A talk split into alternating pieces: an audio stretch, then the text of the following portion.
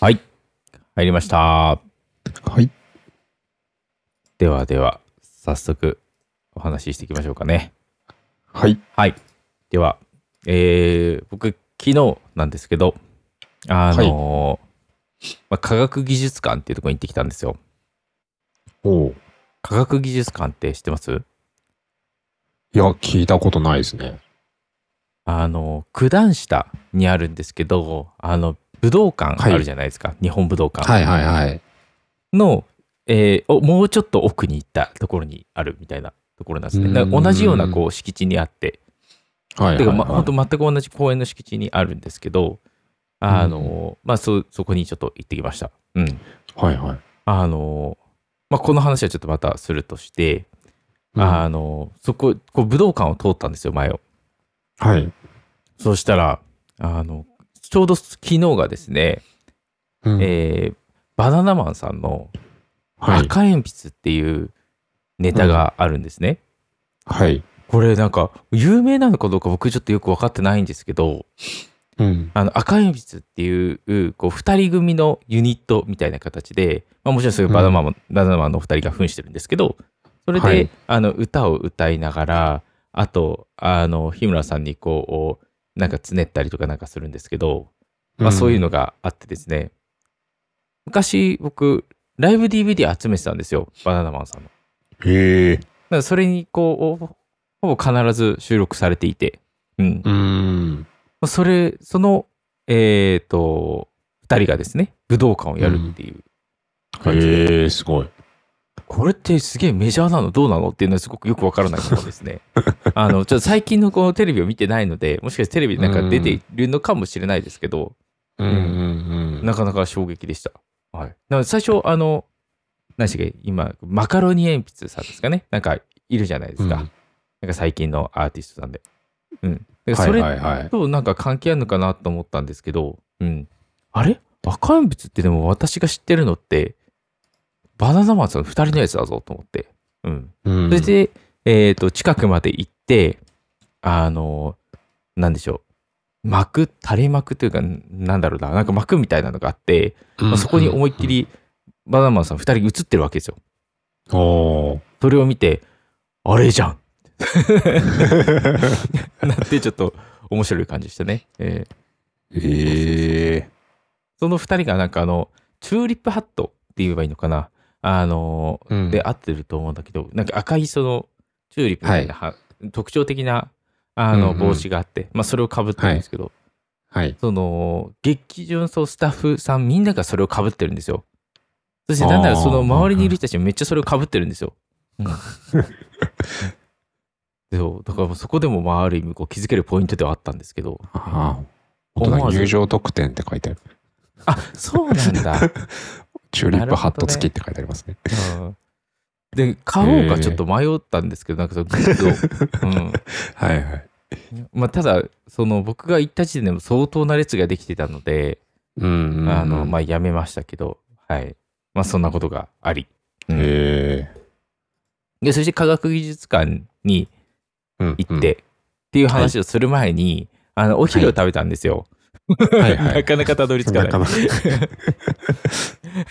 でお昼ですねあうんうのん近くがカフェとか、はい。マックとか、えー、とカレー屋さんーとかだったんですよ。うん、で、あのーまあ、子供に聞いたら食べたいのが、まあ、ラーメンだというので、うん。まあ、日高屋さん入ったんですよね。はいはい。うん、いやー、日高屋さんのメニューって知ってます日高屋入ったことありますあ、もう大学の時、しょっちゅう行ってました。あー僕、人生初で多分。あそうなんですね。うんでもなんかこう、あそこだけ物価がおかしいなと思って。あ、安いって意味ですかそうそうそうそうそうそうそうはいはいそうはいそはう。いや、なんか、確かに。こんな安いのと思って。いや、でもう、何でしょう。美香さんが、こう、はい。大学生の時からって言っても、もう、、うん、ね、半世紀ぐらい経ってるじゃないですもう10か年以上前。そんな経ってないです。そっから言っても、ね、でしょ確かに。十分にこう物価が上がるぐらいあるじゃないでうすか。ん。うん。確かに今見ても、当時もこんなもんだったと思うぐらいの金額に見えますね。うんちょっとおかしいですよね、この値段。うん、確かに。確かにそうですね。めちゃくちゃ安いですね。中華そば1杯390円で、大盛りにしてもプラス70円ですよ。560、あ、じゃ460円なわけですよ。うん。めちゃめちゃ安いなと思って。安いですね。確かにう。ん。今日なんか提供スピードも、なんか、すごい速さじゃないですか、うん、ほんとそうですね。なんか、僕、ほんと初めてで、これチャーハンとラーメンと、てか頼んだわけですよね。う。うんん、うん。そしたら、そのなんか、1、2分後ぐらいにチャーハンが出てき て、何これと思って。 なんか、注文する前から、すでにもう作ってたんじゃないかぐらいの速さ。うん、うん、うん。うん。いや、感動しましたね。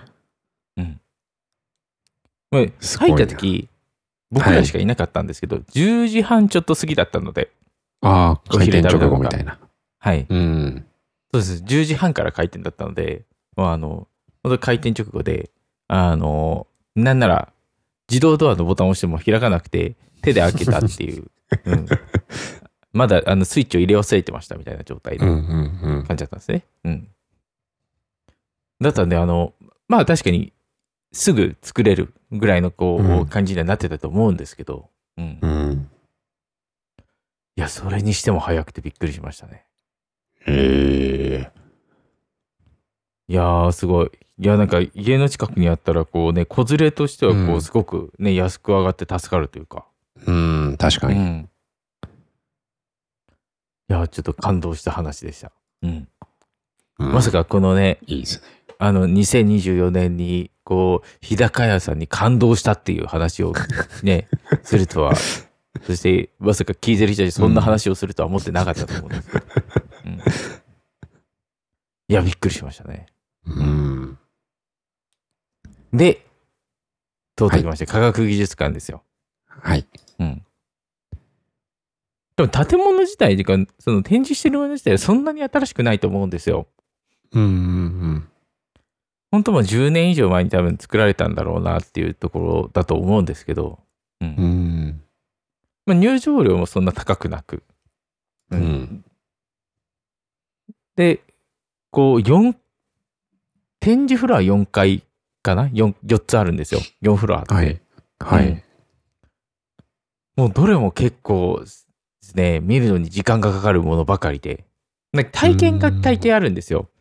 はい、はい、はい。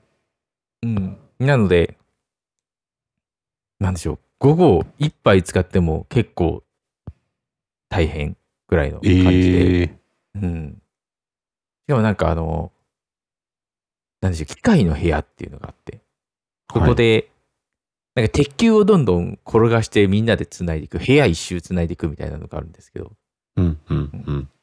要はその、なんて言えばいいんでしょう。こういろんなネジ巻いたりとか、あとはあの、はいはいよくゲームとかやる、あの、なんか板持ち上げて、次の板にこう繋いでいってみたいな、なんかボールどんどん出していくあみあたいー、な。ピタゴライスイッチみたいな。うんはい、はい。なんかそういうのをこううまくやったりとか、うん。なんかそういうのもあったりとか。うん。いや、子供には最適だし、まあ大人がいても楽しい感じですね、すごい。ううんん。いや車の仕組みとか、でもそれもなんか電気自動車の、ハイブリッド車か。ハイブリッド車のその仕組みみたいなのなんかあったりして、うん。へえ最初なんか軽く踏んだら電気自動車、強く踏んだらガソリン車みたいな、うんうんうん。なんかそういう動きをするみたいなのもあったりとか、うん。あとなんか運転の体験とかそういうのができたりとかですね。うん。へえうんすごく良かったです。ただこうなんか面、白そうですね。午後は4時半、4, 時50分まで、5時までしか多分やってないのかなあなので、本当健全的な建物なんですけど、うん、あ、確かに。いやー、すごい見るものがありすぎて大変なんで、うん、もしよかったら、うん。確かに面白そうですね。うん。ゲー半分ぐらいゲーセンみたいな感じですね。あーもう、だから本当そういうような感じですよ。うん、そうそうそうそう。ずっと体験ばかりなんで、うん。まあこういう系のってなんかこう、大人になって改めて行くっていうのもあまりないだろうなっていうのもあるので、うん。なんか今行くとやっぱりだから楽しいですよ。うん、いろいろとこう、なんか建設の話とかも、うん。あのー、何しろビルがこう倒壊するそう仕組みみたいなのとか、倒壊する仕組みって言うとあれですけど、なぜ倒壊してしまうのかみたいなところとか、うんうんうんそれを防ぐためにはどうしたらいいかとか、なんかそういうのもなんかいろいろあったりして、うん。うん。うん。なんか、大人だからこそ学べることがいっぱいあるみたいな感じですかね。うん子供だとこう、何でしょう、さっと通り過ごしてしまう部分を。うんうんうん。まあ、大人になっても知らないこといっぱいありますからね。そうですそうそうそうそう。うん。うん。果たしてこれは何のためにあるんだろうって、よく理解しないまま、とにかくいじってるだけで終わるじゃないですか。こうの、ん。まあ、子供の時はそうですよね。うん。それが大人になって、ちゃんとこう、あ、こういう原理でこうなってるんだっていうのを知るっていう。うんうんなんかやっぱ楽しいですね。うん。まあ、こう、すごくこう、リーズナブルに行けて、そして、うん。あの、時間がふんだんに潰れる場所ですの で、もしよろしかったら。はい。はいじゃあ、ところありでがすとね。うございます。それと、ごめんなさい。あの、怒涛の僕、僕はのいターンなんですけど、はいあの、まあ、ちょっと前なんですけど、あの、子供が誕生日だったんですよね。うんその時に、あの、うちの両親から、まあ、プレゼントをもらって、はい。結構、その、でっかめのレゴをもらったんですよ。うん。あの、レゴの詰め合わせとかじゃなくて、こう、一つの、でっかいものを作るレゴですね。はいはいはい。うん。な、なんでしたっけなんか、海をこう、探索する探索船みたいな、なんかそういうセットだったんですよ。うんうん。なんか地上にいる、待ってる方の船と、えっ、と、探索用にこう沈んでいくポットのがあったりとかっていうのだったんですけど、まあそれをこう作ろうってなった時に、うん。レゴってアプリを提供してるんですよね。うんうん。レゴビルダーっていうアプリを提供していて、うん。はい。それを、うちで言うと、あの、何でしょう3台分インストールしたんですよ。うん。で、一つの、えーレゴに対して、うん。こう、まあ、3端末あって、それが、同時に作業ができるようにできる。ですね。はい。要は、あの、レゴ一つの作業工程って、まあ、いろいろあるわけじゃないですか。うん。うん。その工程を、え3台分に割り振ってくれて、別々の、の、えー作成の案内が配られる。ええ。なので、もうパラレルで全部作業ができて、うんで、レゴなので組み合わせるタイミングが出るじゃないですか。うんうん。そしたら、ちゃんと画面に A から B さんに対してこれを渡してねっていう画面が出るんですよ。へえ。で、渡し終わったらこれを押してねみたいなのが出て。すごい。っていうので、そう。これでこう、三なので本来だと、こう説明書をみんなで見ながらうん。作って、で、ちょっと先に進めたい人がちょっとめくって、あーってなるじゃないです か。うん。まあそうならず、みんなが別々のものを見て作業ができるっていう。うん。めちゃくちゃ画期的だなと思って。確かにすごい。うん。いや紙のあれ一切使わなかったですもん。紙のマニュアル。うん。それちゃんと完成するんですよね。当 当たり前ですけど、当たり前ですけど、 そこに感動しますよね。うん。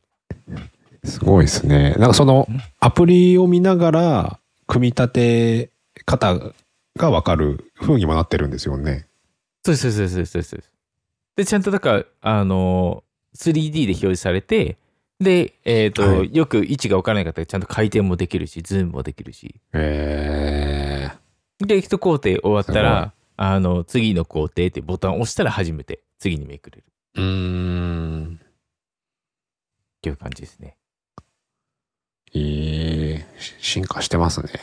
してますよね。これだから、あのーね、美香ちゃんとかこうご夫婦でもし作るっていう時もちゃんとこう二人で、う二ん人分でちゃんと分かるのでそうですうんまあそこで夫婦喧嘩が起きないといううん仕組みですね。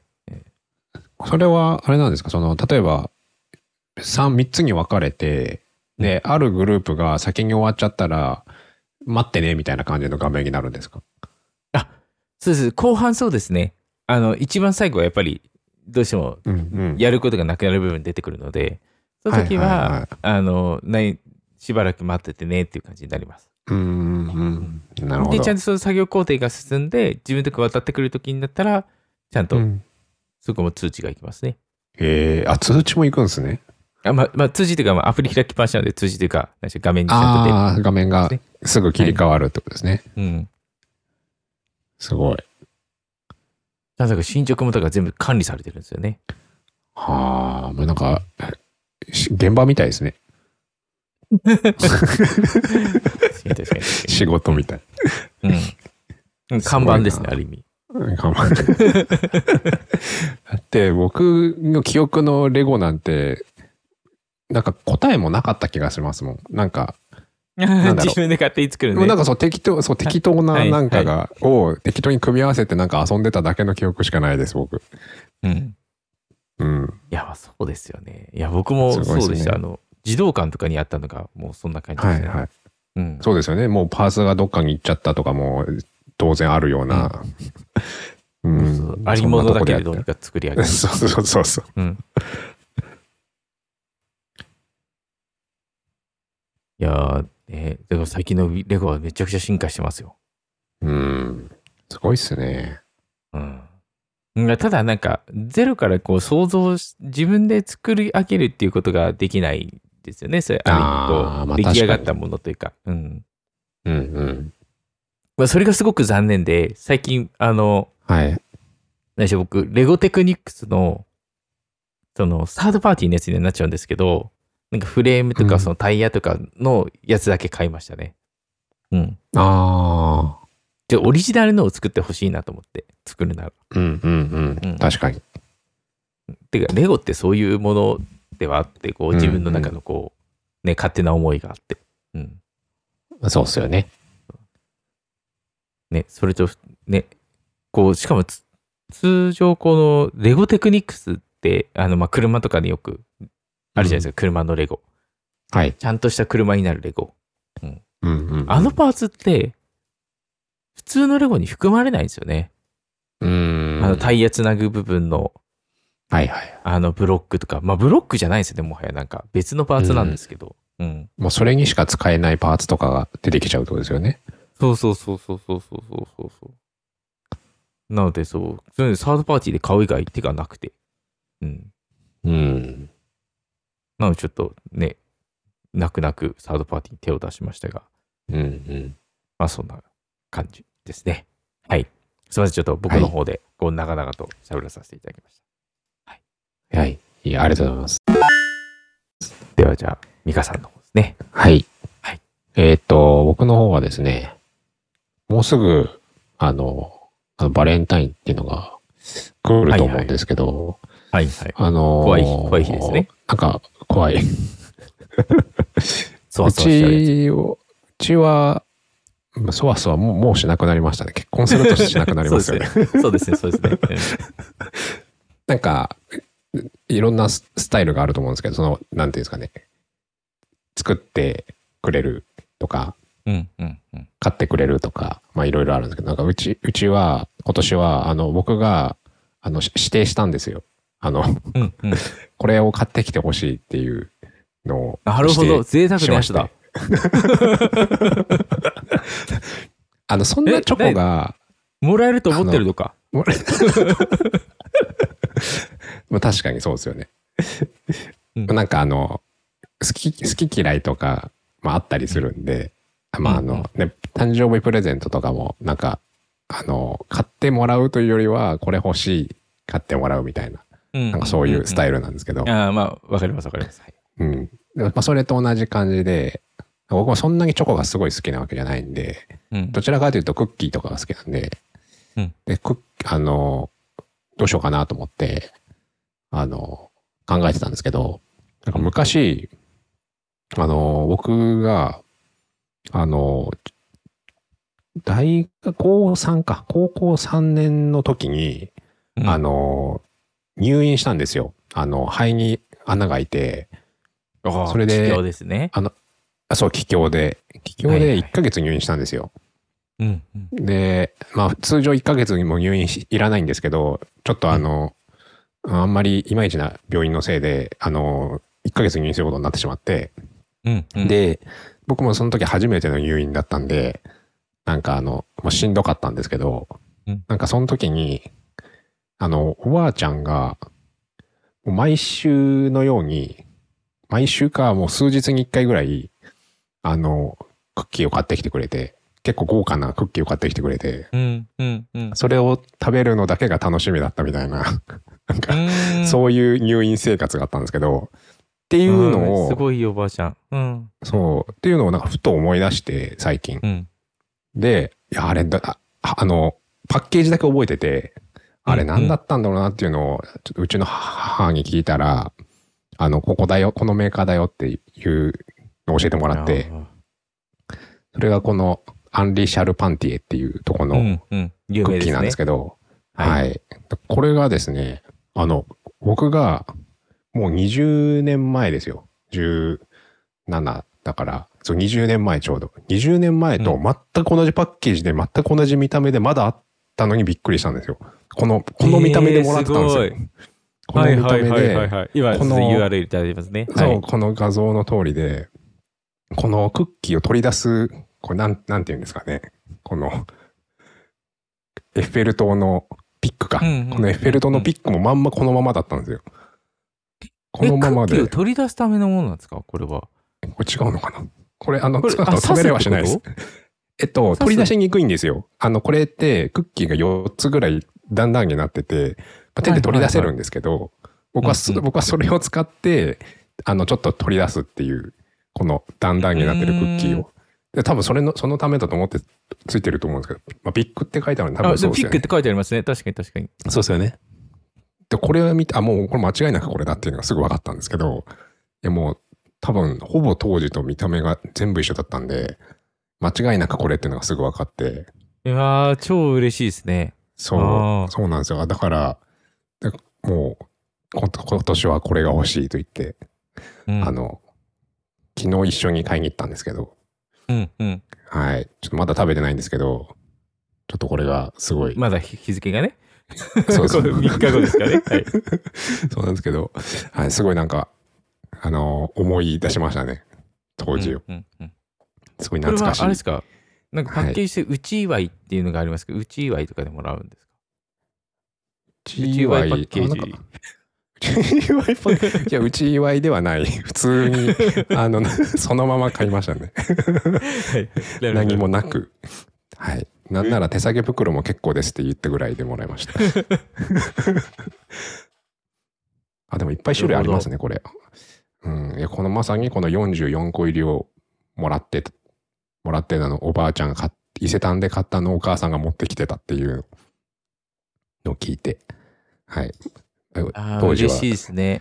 うん、そう、浦和の伊勢丹でおおばあちゃんが買ってたみたいなんですけど、今回は新宿の伊勢丹で買ってきました。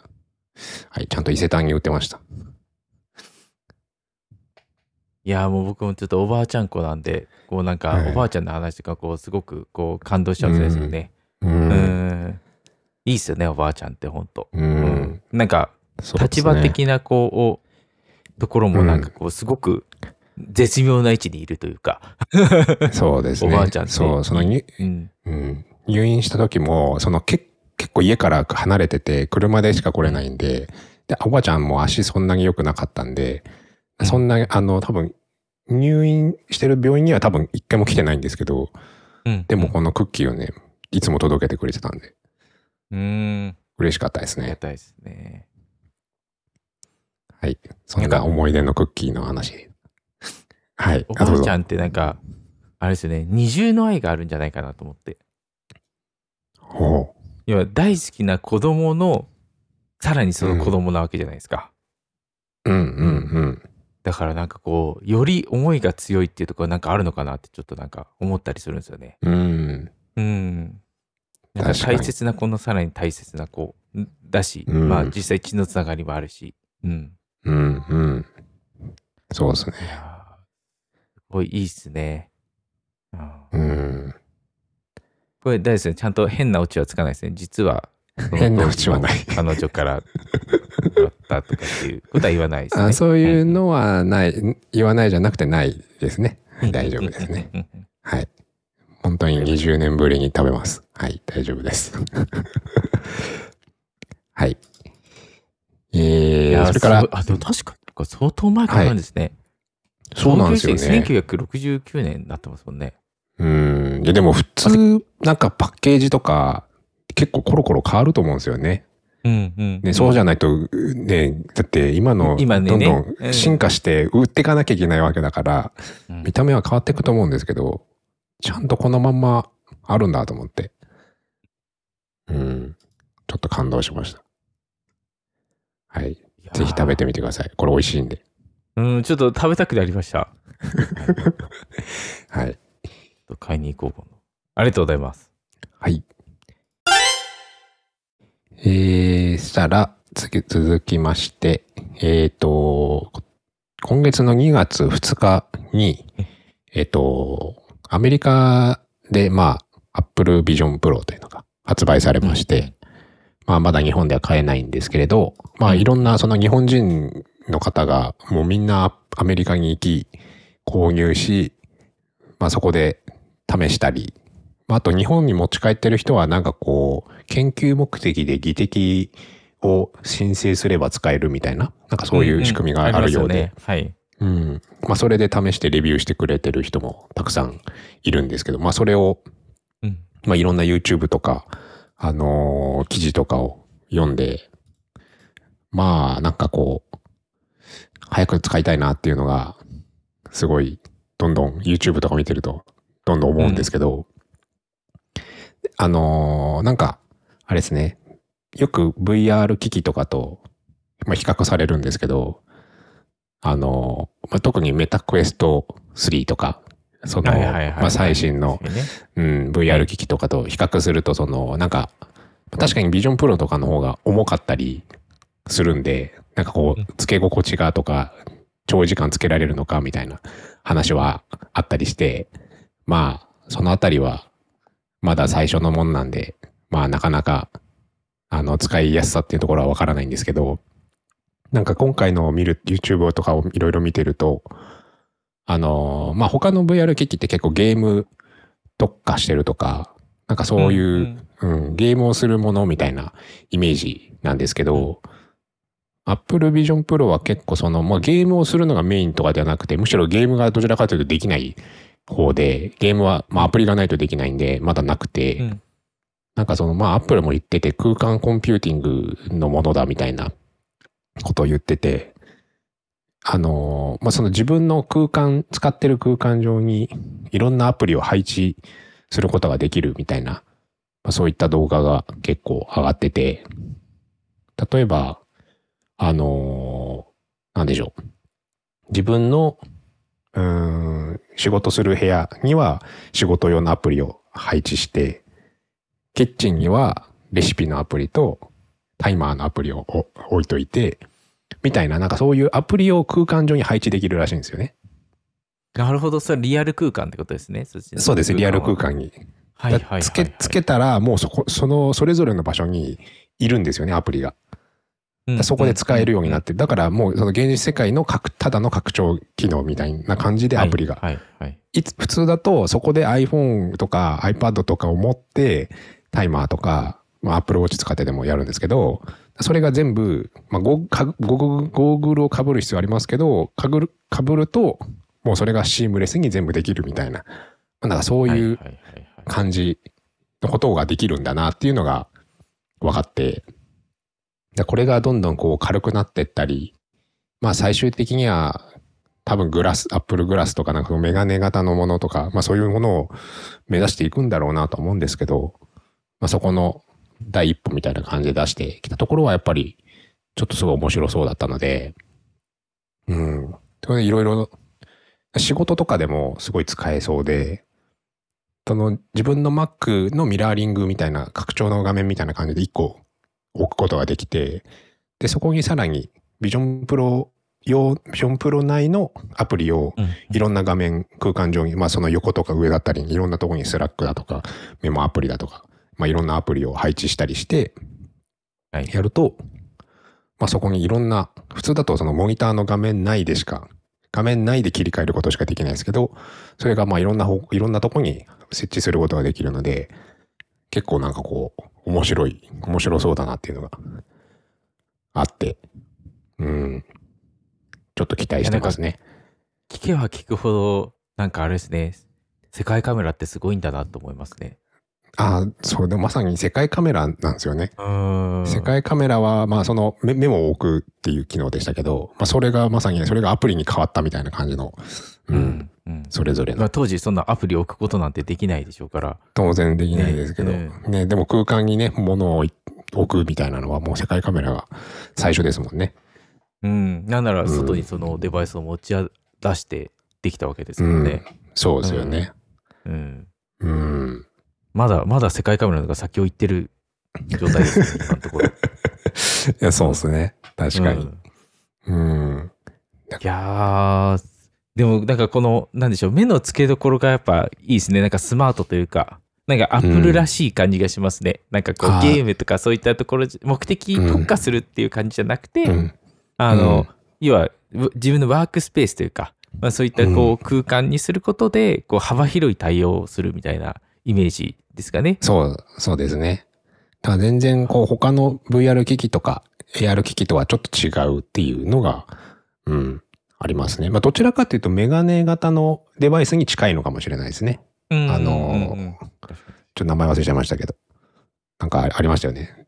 パソコンをディスクグラスで拡張するみたいなあ、はいはいはいはのいとはかいはい。ありますよね。うんそれにまあ結構近いんですけど、でもそれをさらにもっと空間に全てを置くみたいな、うんうんところで。それが結構でもそれって V- VR 機器僕何個か使ったことあるんでわかるんですけど、正直、えっと、もぼやけると思うんですよ。普通のディスプレイって。その、うんうんうーんいそれが結構解像度高めにしてても、ぼやけるんですよ。現実世界のものと、うんそこを空間にと、空間に投影したものが結構ぼやけたりすると思うんですけど、レビューを見る限りはかなり鮮明に見えると言っていて、一応まあ確かにスペック上も、あの、結構高い、他のには全然ないぐらい解像度が高い、あの、うん有機 EL のディスプレイ使われてるので、はいそこがはい、まあ自分は体験してないからわからないですけど、まあそこがすごいんだろうなっていうのを感じました。4K 以上の、はいはいか片目で 4K 以上なんで、かなりあるんだろうなと。はいはいはいはい。うん確かになんかあの僕も一回お試しでエンリアルエアーのをうんうんうんあのレンタルして使ったんですよ。はい。あれがまさに AR グラスというか、うんなんですけどあの映る絵がギラギラすごいしてるんですよ。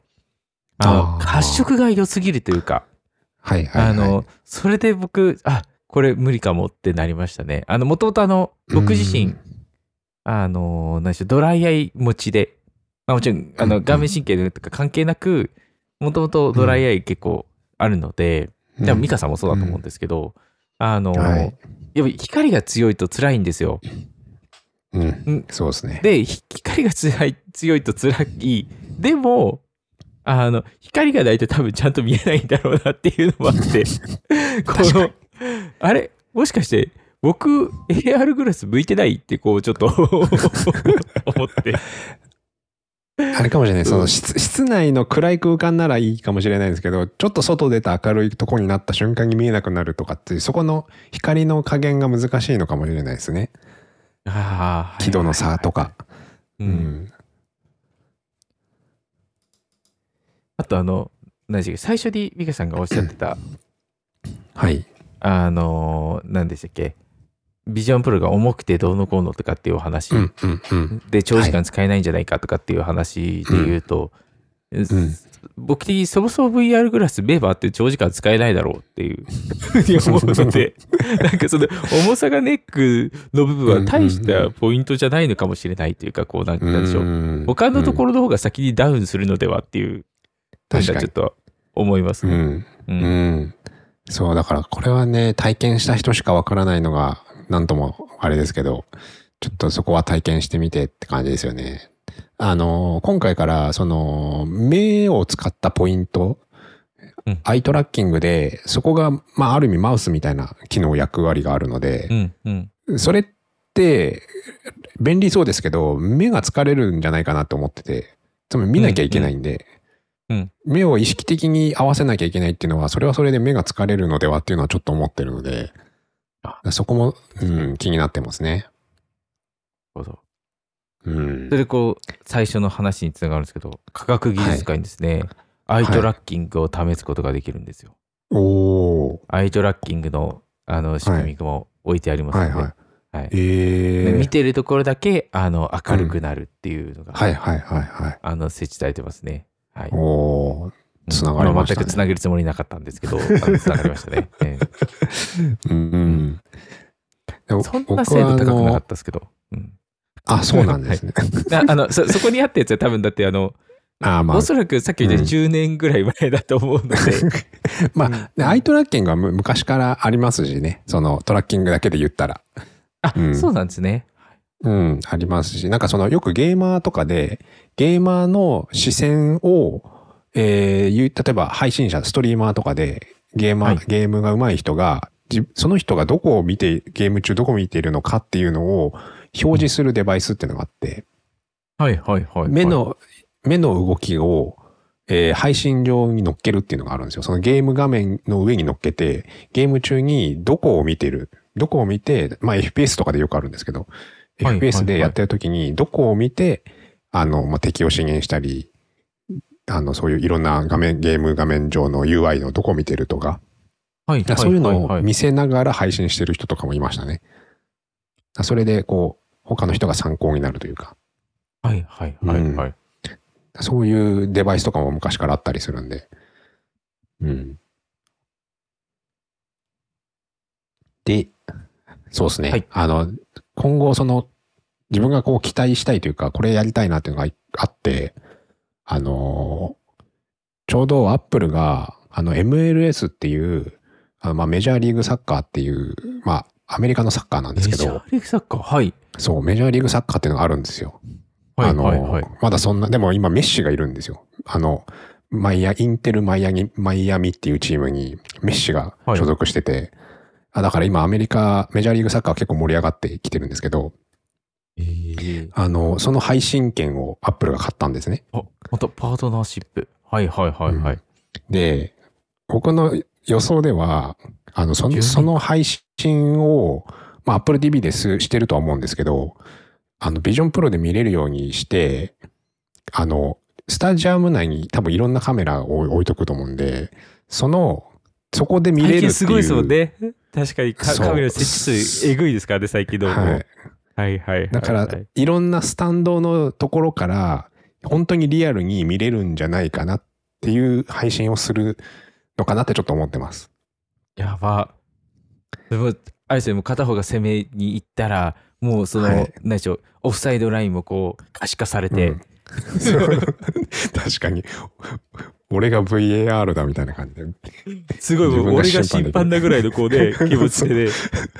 そうそうそう。そういう多分臨場感がすごい味わえる。もう普通の iPhone とかで撮ったその 3D の動画とかのを見るのもず十分すごくリアルだったんで、それはスポーツ観戦でリアルタイムでできたらとんでもないだろうなと思って、だからそこはちょっと期待してますね。うん。えー。すごい確かにだよな、僕とかだったらですね、F1 とかで、こういう、あこあ、ういいうい放か送もししたれらな絶い。対楽しいですよね。うん。確かに。だって、なんつうの、ほら、運転席、ん運転席にまあうん必ずカメラが設置されてるので、そはいのはいはい映像をこう、視聴者に届けることができたら、うんもう超大迫力で運転してる気になるわけじゃないですか。 確かに、それすごそうですね。うん。やばいな、それは。そうそう。ああ、いや、もともとほら、あの、グランツーリスモとかのあの VR とかでもね、そういう、ねうんうんうんす、すすごいこう体験ができるわけじゃないですか。確かに。あれが本物になったらもっとすごいですもんね。うん。うん。いや、未来ですね。いや、そこまで行ったら確かに買うな。う。うんん。そこを期待しています。あーいやー、すごいですね。まあでも、なんでしょう。アップルのビジョンプロは、なんだかんだ言って、妥当な金額なんだろうなっていううん感じの見せ方をしてるじゃないですか。こうセンサーのこはいはういつける量の凄さとか、その使ってるもの一つ一つの、その、何でしょう、UKL のクオリティ高いものを使ってるよとか、うんうんうんまあ、そうですね。その説得力もあり、こうみんながこう、こぞって買うんでしょうね。う、うんそうですね。だここから、まあ、今後、今これ最初からプロってつけるのなかなか珍しいので、あの、アップ確ルがか。に。うんまあ、これはもうプロ用で作ってるんだよっていう。で、ここからまあ、これがうまくいったり、あの、コスト削減できたら廉価版を出していくみたいな、まあ、そういう流れになっていくんだろうなって思いましたね。なるなほど。。期待しています。こういうのもなんか、アメリカとかでサブスクとかになったりするんですかね。あの iPhone とかみたいな。ああなんか向こう、どそういううなのんで確しかょあうりましたよね。ね。あります、あります。うん。でも確かになかなか一発でこれ買う、50万、60万のものを買うっていうのはなかなか勇気いりますからね。うん。うんう。ん。いやね、こう、どんどん回して回してで、こう、使える部品はまた再度流用してっていう方が、なんか SDGs 的にもこう、良いでしょうし。うん。そううでん。すね。あーはいありがとうございます。はい。いやー、やっぱ、あれですね、結構膨らみましたね。盛り上がっちゃいました。すごい。なんだかんだだって、アップルビジョンなんて、まだ発、何でしょう、日本にで発売されていないのにこう盛り上がってるってすごいですね。このうん話。そうですよね。そうなんですよ。早く発売してほしいです。買います。いやー、また、あれですね、ミカさんがはい購入した暁には、このポッドキャストですね、ぜひいろいろそうですね。お話を聞きたいと思いますので、はい。まあ、その時もよろしくお願いします。はい。ありがとうございます。はい、ということで、今回はじゃあ、ここで締めたいと思います。ではは、い今回もありがとうございました。ありがとうございました。